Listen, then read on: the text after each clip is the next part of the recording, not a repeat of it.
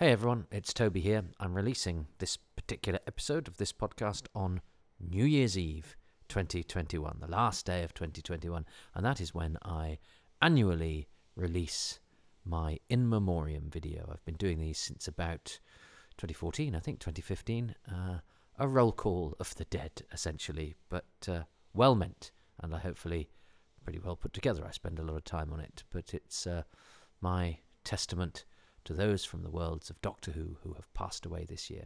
So that's Doctor Who In Memoriam 2021, which you can find on YouTube, or Google me In Memoriam, and there'll be links on my website and on my Twitter and stuff like that. But if you could check that out after or before you've enjoyed this, I would be very, very grateful. And in the meantime, all the best for a very, very happy new year.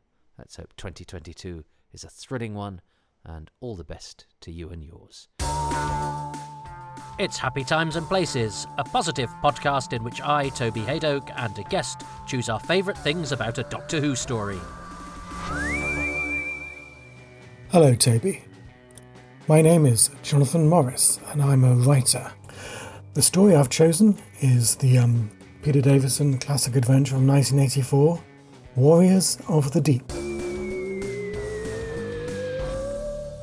Well, I don't know about you, but my base is feeling well and truly besieged. So let's see if I can do anything about that as we open the sponge doors to herald in episode 3 of Warriors of the Deep in 3, 2, 1, play.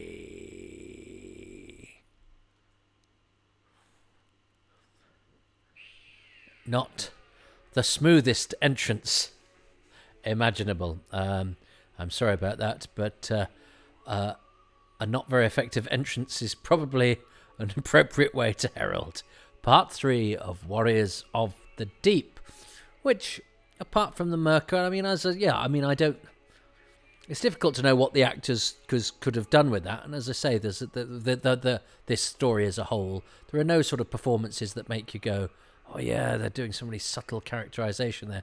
Everyone's playing a sort of different variation of stoical base person, and then there's bad base person and bad foreign base person.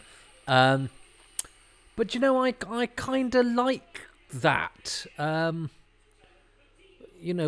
We don't have anybody crying because their daughter's at home, or arguing because there are a couple who are getting divorced, and one of them sacrifices themselves to save the other. All of which I sort of like and go for, but I quite like the fact that these are all just very serious people doing their job, and it's a very sort of straightforward and unshowy sort of a approach to doing this sort of thing, which I'm not explained very well, but I just quite like. I like the look that Bulic shoots Turlough there. This is terribly serious, and there's nothing I can do about it,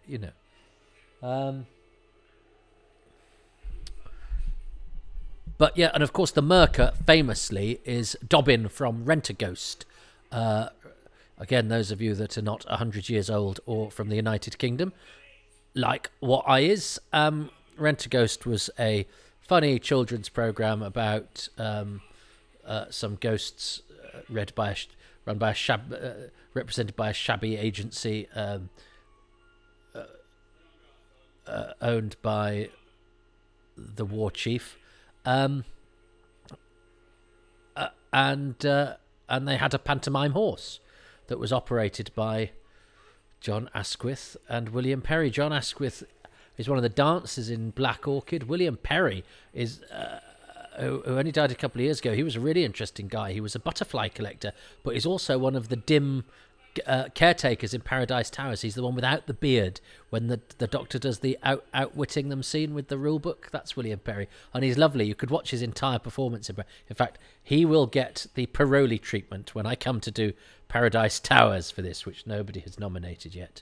In fact, there's currently an embargo on the McCoys, because I will spread them out evenly, but a lot of people are choosing the McCoys.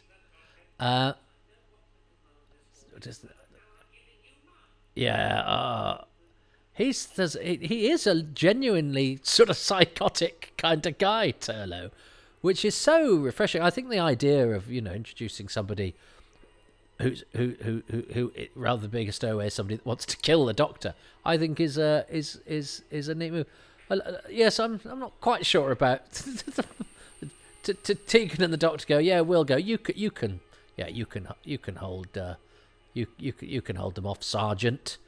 So that's not Paroli, even though he did get a line. There's a few people who get a yes sir and a yes ma'am, but Paroli gets most of the lines. The ones that are more than the words yes sir and ma'am. He's got a whole bit about a disc in this episode that we've got to look forward to. It's almost like a monologue. You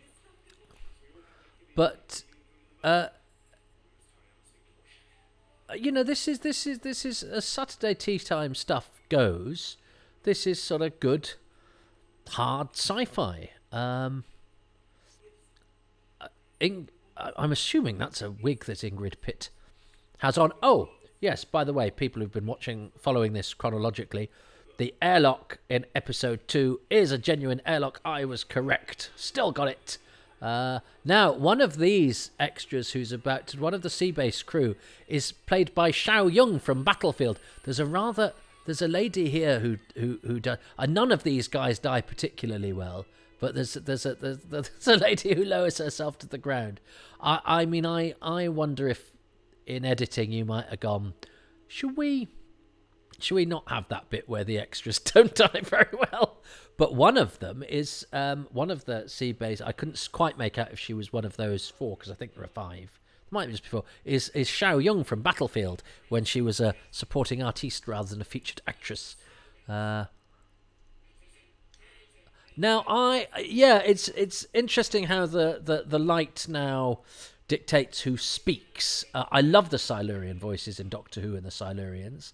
I love the Silurian designs in Doctor Who and the Silurians. I think the turtle sort of shell carapace thing going on there is a logical extension of the Silurian design. I kind of buy it. The electronic voices maybe suggest that they've got a bit of sort of, maybe that shell thing is some sort of augmentation, a bit like, you know, the Ice Warriors, where does the arm begin and the armour end and the skin begin? But I really did like Peter Halliday's We Are the Silurians. I really like those voices because they're so... That's... Paroli is at the end of that orange microphone. Paroli is radioing in to Vorshak. He's the one that's running around the whole thing going, I'll tell the commander what's going on. He's the relay guy. But I think the Silurian designs are decent, but they are quite cumbersome. They do all seem to move. So I love the way that Tom Adams does this scene. Because that kind of, I want your help when I ask for it, and have you shot? I like the sort of suppressed anger that he's got, and if you kill him if he gives you any trouble, and he's and he said last episode, didn't he? If he gives you any trouble, kill him. And I buy it that, and he's not sort of sadistic base commander. He's not base commander on the edge. He's just, I've got a job to do, and it's a tough job, and I haven't got time to mess around. And Tom Adams is the perfect actor for that. Now, I mean, I think these days these Sea Devils would be done for cultural appropriation, because there's something sort of, and I think it was even said at the time, you know, they are inspired by samurais because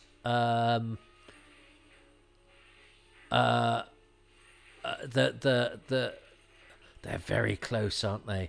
I think this is where perhaps Pennant Roberts' reputation as a director perhaps comes from, is that there's not...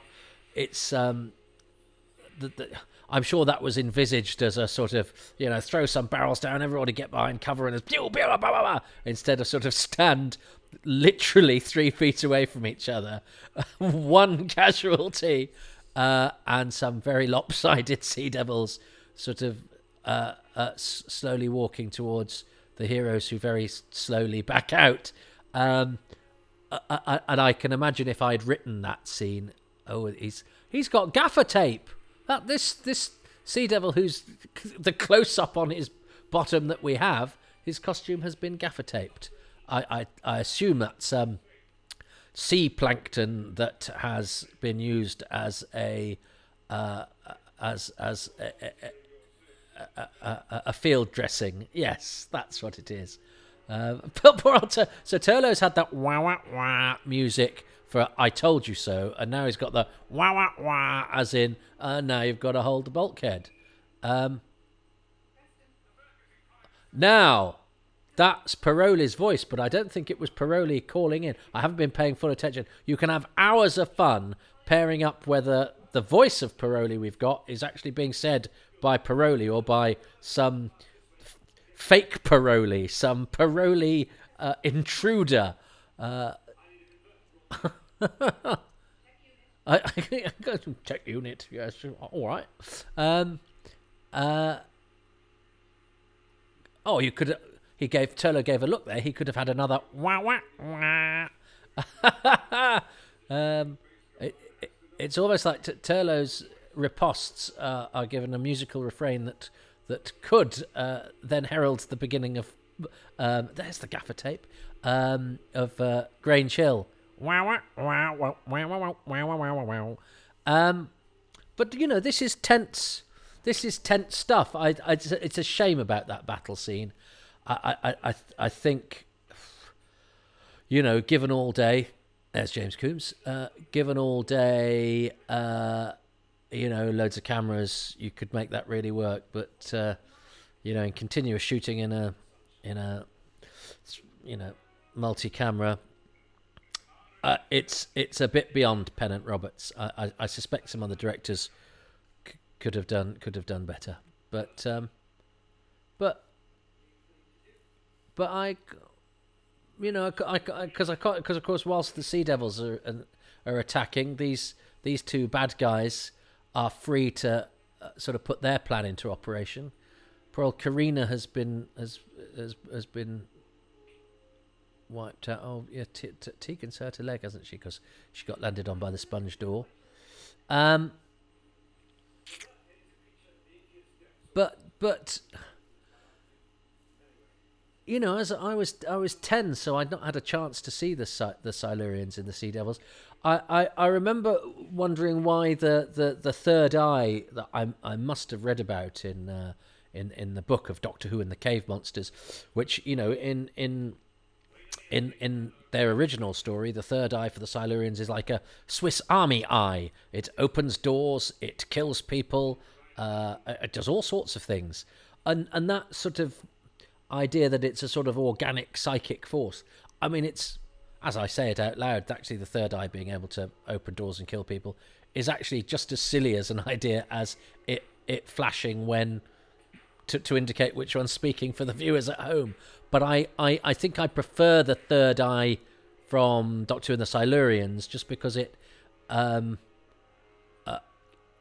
seems to it behaves a bit more like an eye, because eyes can open doors rather than flash when you speak. As I say it, I'm not convincing myself, but I prefer the original third eye, and that might just be because when I was 10, old was good, new was a disappointment, and I've tried to grow out of that, and it's a continuing struggle as a Doctor Who fan, which is why I probably like this more now than I did at the time, because old is good. And it's weird, some of my favourite stories are from New Who, but I think it took me ages to admit that an adventure from the new series could ever overtake anything from my childhood. And this is one of the great... I mentioned this in Moths Ate My Doctor Who Scarf.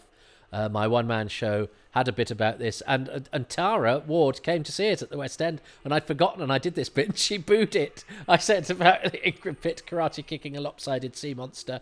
She went, oh, I think she was quite chuffed that I'd mentioned Warriors of the Deep. And, yeah, she and Ray came to see the show. And they know Vincent Brimble as well. Right, this is where Paroli really gets his moment to shine.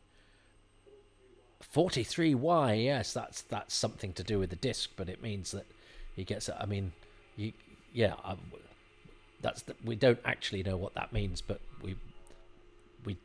we just know it means that she's been up to no good. I think perhaps that could have been clearer in the storytelling, but it's fine. It gives Paroli a line. I am happy. But yeah, I mean, it's one of the great. I know I'm supposed to be accentuating the positive, and it's not to be a kind of arch. Yeah, it's so good because it's bad. Because I didn't love Doctor Who because it was bad. I loved Doctor Who because it was great, and it thrilled me. But even as a 10-year-old young pup, Ingrid Pitt karate kicking a lopsided sea monster was not a moment that thrilled me. But now, yes, Paroli, give it all you've got. They killed Dr. Solow. That was 2 sentences. All right. And have some chocolate. And give a lady some chocolates on the way. Yes, again, for listeners of a certain age and from different climes, the Milk Tray Man was an advert. He was a black polo-necked clad diver off of cliffs and swimmer undersea to deliver to a mysterious lady a box of... I remember thinking when that was on that laser had hit Turlough and nobody had reacted. It's supposed to suggest that it hits the panel behind him, but the depth of field is not suggested by where the lasers hit. The Milk Tray Man goes to great lengths and shows great athleticism, and he's a bit of a sort of James Bondy type of guy to deliver some. Very cheap and simple. I mean, if you go to that effort, you'd at least get Hotel du Chocolat, or even an assorted box of lint. But no, Milk Tray with its fudge and its strawberries. They were. When I was a kid, they were as sophisticated as you got. You know, we were happy with an orange cream, and a coffee cream was for dodgy people. But everything else, fudge and a coconut and an orange cream, that was the whole gamut of flavors. Now this is, you can see that Iktar here is untucked. I think all the Silurians are untucked here. Look at that. But and I mean, the camera's on it. It's extraordinary. You can see that's I have to say, I don't think I noticed at the time. They have to walk very slowly. It's the 43Y disc. It's now, that's what I call treachery, 43Y. I like Ian McCulloch, and I didn't really know who he was. Oh, no, he's in an episode of Bergerac, I think after this. I certainly saw a repeat of it down the line, where he's an Australian diver. Bernard Archer's in that episode of Bergerac as well, and Gilbert Wynne from the Crotons.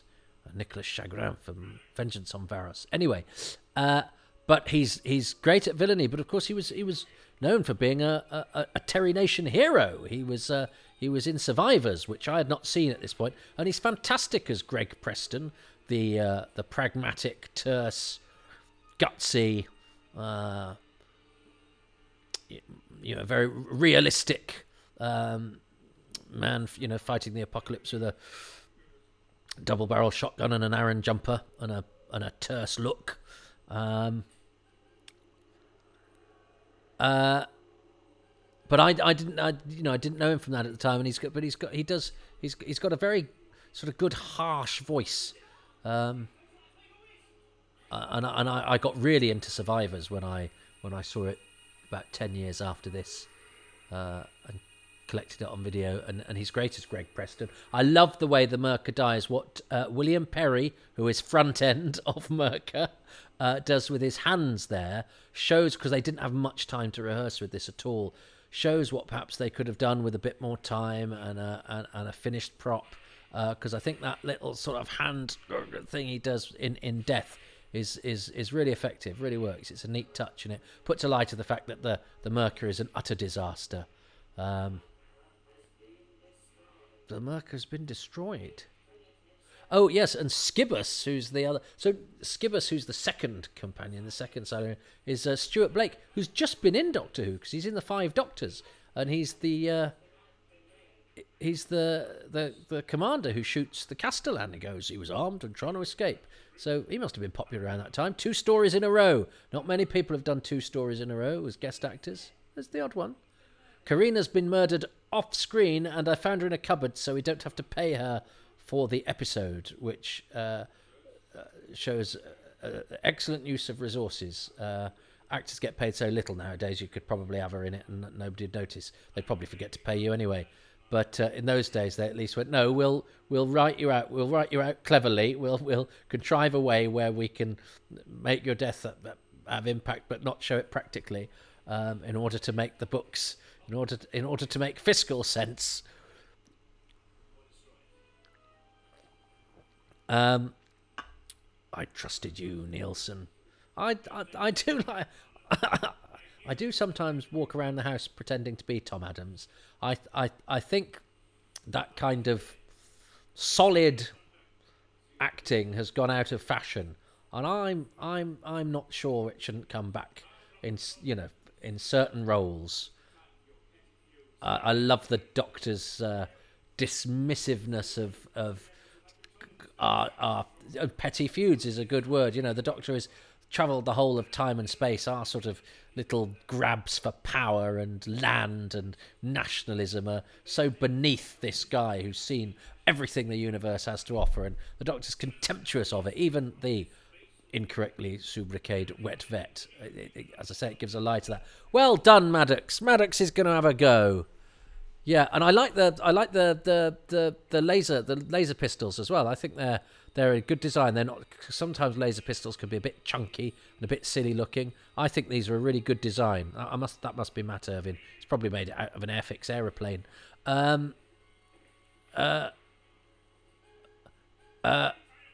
She dies. I like the way he pulls her up there. I don't know why he hit the Doctor with his elbow. And, twat him, but there we go.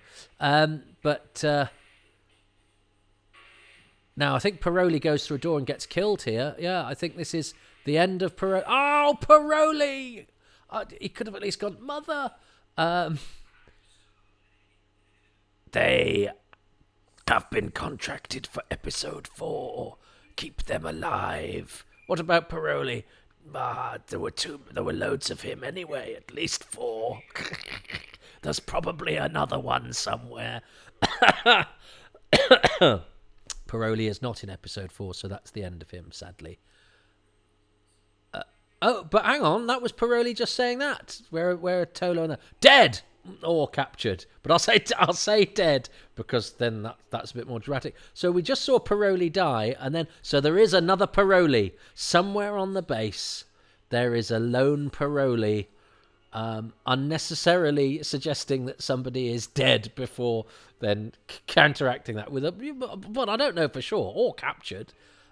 So I have hope that the 5th Saving Private Paroli, the 5th Paroli brother is out there somewhere, and Tom Hanks has been dispatched to go and rescue him and say, and next time you radio in, say, we're not sure, there's a possibility they're dead, but they could have been captured. Don't say dead. Soft sell it. Keep morale up. And also, your brothers are all dead. Come and hide with me. Be still. That's a very Eric Saywood line, isn't it? Be still, woman. Most people would say stop moving. Yes, I will say be still. Are you sure? Oh, you must think me a fool. Oh, look, you can see green paint on his sleeve because the Myrka is still wet. But it is from the sea. It's slime. It's not paint. It's slime. But yeah, and I bought Nilson as a villain. He was totally villainous for me. And there's something about having your hair slicked back as well. Baddies do that. Yeah, nobody else, I think, has the slicked back hair. So that was a clue. Lovely piece of music here. Terrible shots, aren't they? They have to get really close, and they shoot once. I mean, he's got an excuse. He's been blinded. But, I mean, you get that close, you might as well. Your turn. I like the fact that the Sea Devil voices are the original Sea Devil voices, because they are effective, that sort of lizard-like thing, even though they're sea creatures. But that works for me, and it's a unique voice in Doctor Who, because we've had many whispering monsters, but that kind of staccato whisper is, I like that. Paroli, that's the last time. Paroli, I suit you, Paroli. So Vincent only gets bottom billing, I think, in the next episode, because Salvix moves up a bit. Oh, Salvix is played by Christopher Farris, whose nephew, David, was at university a couple of years below me. So he went, oh yeah, my uncle was in Doctor Who. And I went, Farris? Is it Christopher Farris? He went, how do you know that?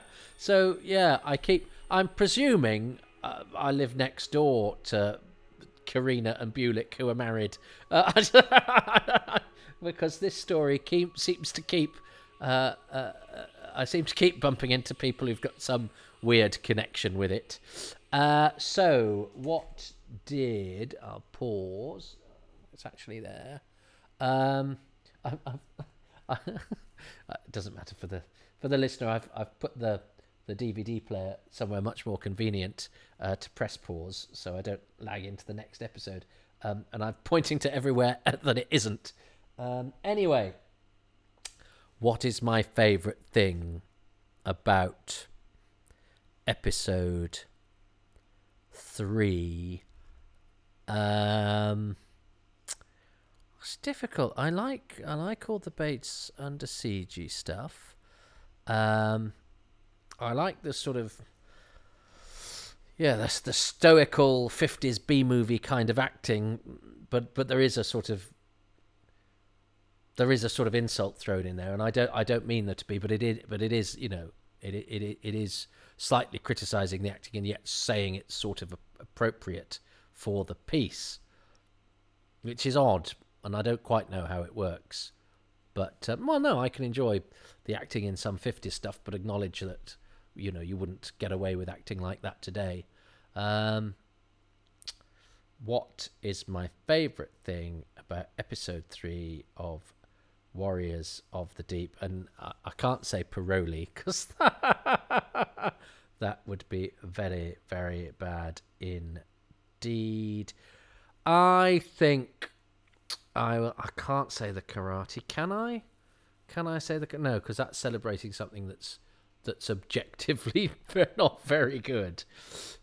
I think I will give the nod to Martin Neal as Maddox, who I think played a very difficult part very well. He could have been really whingy and unlikable, and yet he always had that sort of layer of resentment underneath. The manipulation was not easy, and it took its toll.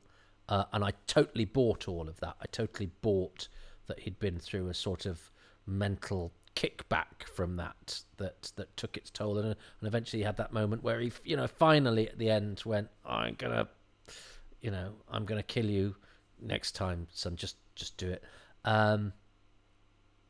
So that, with a side order of there's still a Paroli out there, still alive. But yeah, Martin Neal and what he does with Maddox is my thing. For episode 3, what's Johnny Morris's? My best thing about episode 3 is Nilson's incredibly small gun. It's so dinky. My best thing about episode... Oh, that's it. Well, I did comment on the guns. I think that's it's a very effective gun, because I'm sure it'll happen when I get to Kinder. Kinder is one of the greatest Doctor Who stories of all time, but Simon Rouse has a giant Hoover of a laser gun, and it serves to slightly undermine one of the best episode endings in the show's history. And you go, I'd love to show that to somebody if I could stand in front of the gun, the vacuum cleaner gun. Anyway, and I think Matt Irvin, legend, who I'm sure is responsible. But I chose Martin Neal, who was wielding the gun. Okay. Johnny and I were in accord there, but I in the end didn't go for that thing, even though I'd highlighted it. But that's okay. We're thinking along the same lines. I'm very much enjoying Warriors of the Deep. I wish I'd shut up and I could just sit and watch it, but that's not what this is for. So, episode 4, it's your turn. Next, tune in for that. Until then, bye. Thank you so much for listening to Happy Times and Places with me, Toby Hadoke, and my special guest, Jonathan Morris, who can be found on Twitter at JohnnyMorris1973, Johnny without an H. Johnny and I have also collaborated on a comedy pilot, Dick Dixon in the 21st Century. Google it, you'll find it, have a listen, it's fun.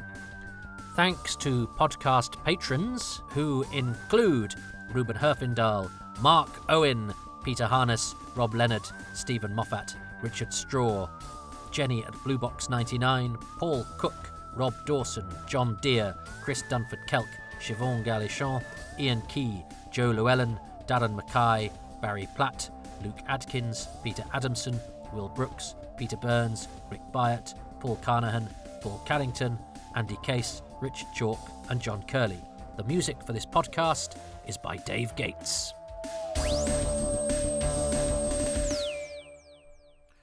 Do join that list of patrons and get early and exclusive material at patreon.com/Toby Hadoke. It starts for as little as £3 a month, though you do get charged straight away, and there are lots of goodies available. If that's not your bag, but you'd still like to do a one-off payment, you can go to ko-fi.com/Toby Hadoke. But look, I know times are tough. I'm very, very grateful to you for listening. But you know what doesn't cost a thing? Spreading the word, and even going to your podcast provider and giving these podcasts a 5-star rating and perhaps a few positive review words as well. That really helps to get my algorithms going in the morning, and they need all the help they can get. Subscribe to my YouTube channel, go to my website, tobyhadoke.com, follow these podcasts on Twitter at Hadoke Podcasts, and go to twitch.tv/excessmalarkey for a live comedy show with me and 4 of the world's finest live stand-up comics every Tuesday at 8 p.m. GMT. That's twitch.tv/excessmalarkey, the letter X, the letter S, malarkey, M-A-L-A-R-K-E-Y. Thank you.